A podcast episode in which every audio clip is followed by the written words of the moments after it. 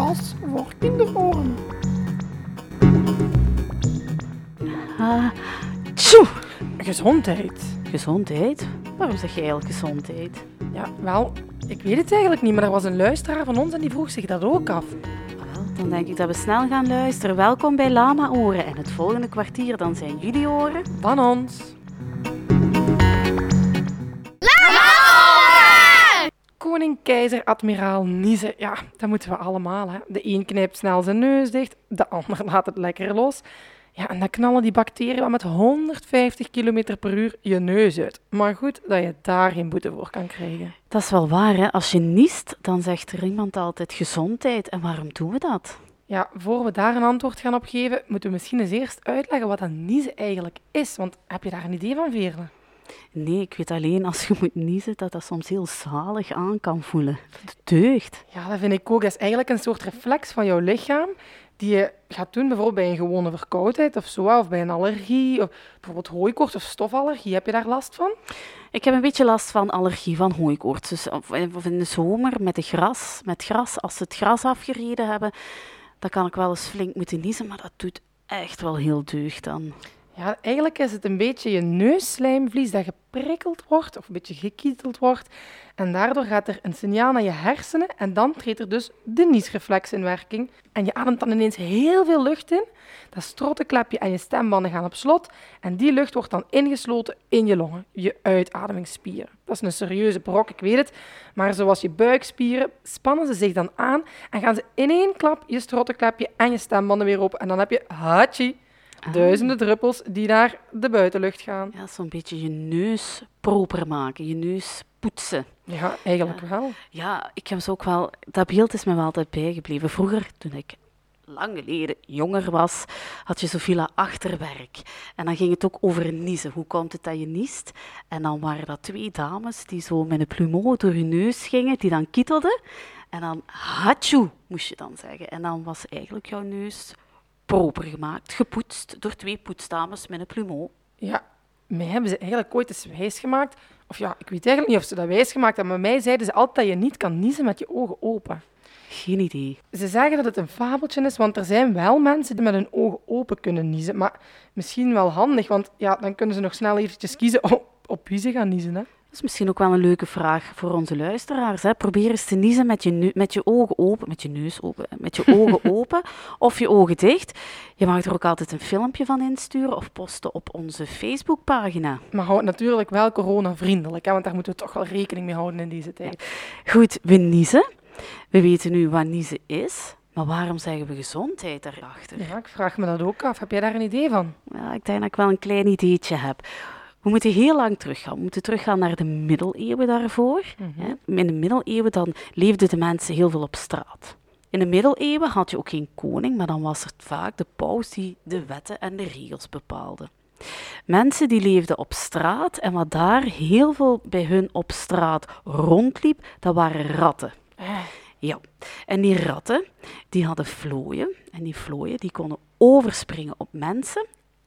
Ja, en toen ontstond er de pest. Ah, daar heb ik al van gehoord. Ja, in de middeleeuwen ontstond er de pest. En de pest, dat lijkt een beetje op nu, hè, ehm, gelijk eh, een griep. Hè. Je kreeg koude rillingen, je moest niezen, je moest alles hoesten. Ja, het, het lijkt op een verkoudheid of een griep. Dus bij dat niezen, dan konden de druppeltjes, zo gelijk nu bij het coronavirus, overspringen op anderen. Dat was dan eigenlijk echt wel een beetje vergelijkbaar met de corona van nu. Ja, en de pest, dat was ook een pandemie gelijk nu. Dus dat betekent dat er heel veel mensen in de wereld besmet geraakt zijn met de pest, ziek geworden zijn. En om die pandemie tegen te gaan, om de mensen een beetje hoop te geven, dan zond de paus, of dan had de paus aan de priesters gevraagd om over straat te wandelen en de mensen moed in te spreken. Een beetje zoals een zegen van God te geven. hè. Daar was ook een heel moeilijk woord voor, het Kyrilleisa. Amai, ik weet niet of ik dat ga kunnen onthouden. Nee, en dat betekent gewoon iets als God zegent u of je bent gezegend. Dus als er iemand niest op straat en ze zeiden Kyrilleisa, God zegen u of je bent gezegend, dan wensten ze jou eigenlijk het pesten toe. Dus hoopten mensen dat je niet ziek zou worden, dat je de pest niet zou hebben, want van de pest kon je toen doodgaan. Dus de mensen, de dokters, die hadden toen in een tijd niet de middelen om jou beter te maken. Dus door te zeggen, God zegene jou, ja, dan bedoelden ze, ik hoop dat het wel met jou gaat, ik hoop dat het goed met jou zal gaan. Dat is eigenlijk wel een mooie boodschap dus. Dat is een mooie boodschap. Dan is dat na jaren, door veel te gebruiken in veel talen, in, eh, de tijd verandert niet, eh, of verandert de hele tijd, um, is dat uitgedraaid hier bij ons in België, zeggen wij gezondheid. Ja, dat klopt. Hoe zit het dan bij, bij hikken of bij hoesten bijvoorbeeld? Nee, daar zeggen we dat eigenlijk minder. Waarom? Ja, de pest, hè, corona, de pest, alles dan, is heel gevaarlijk. Dus niezen ook. Je had heel veel symptomen van niezen. En door te niezen, dan was je, of ze vonden dat erger dan hoesten of hikken. Hoesten, dat was minder erg, minder hard. Dus ze moesten jou eigenlijk dan niet of minder geluk wensen, eh, het beste toewensen. Bij niezen wel, want daar hadden ze een beetje bang van, want dat was heel besmettelijk. Ook als je heel hard moest niezen. Ja, als het 150 km per uur gaat, dat is een serieuze snelheid. Hè? Ja, en dan kan het ook wel eens ver vliegen. Dus niezen was het oppersymptoom of het, het grootste symptoom dat kon prijsgeven van, ah, er is iemand ziek. Hoesten, hikken, dat was een beetje minder.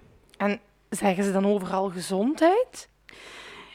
Ze zeggen, ze zegenen iedereen overal, dus overal betekent die gezondheid wel zegenen, maar dat klinkt een beetje anders. Hè?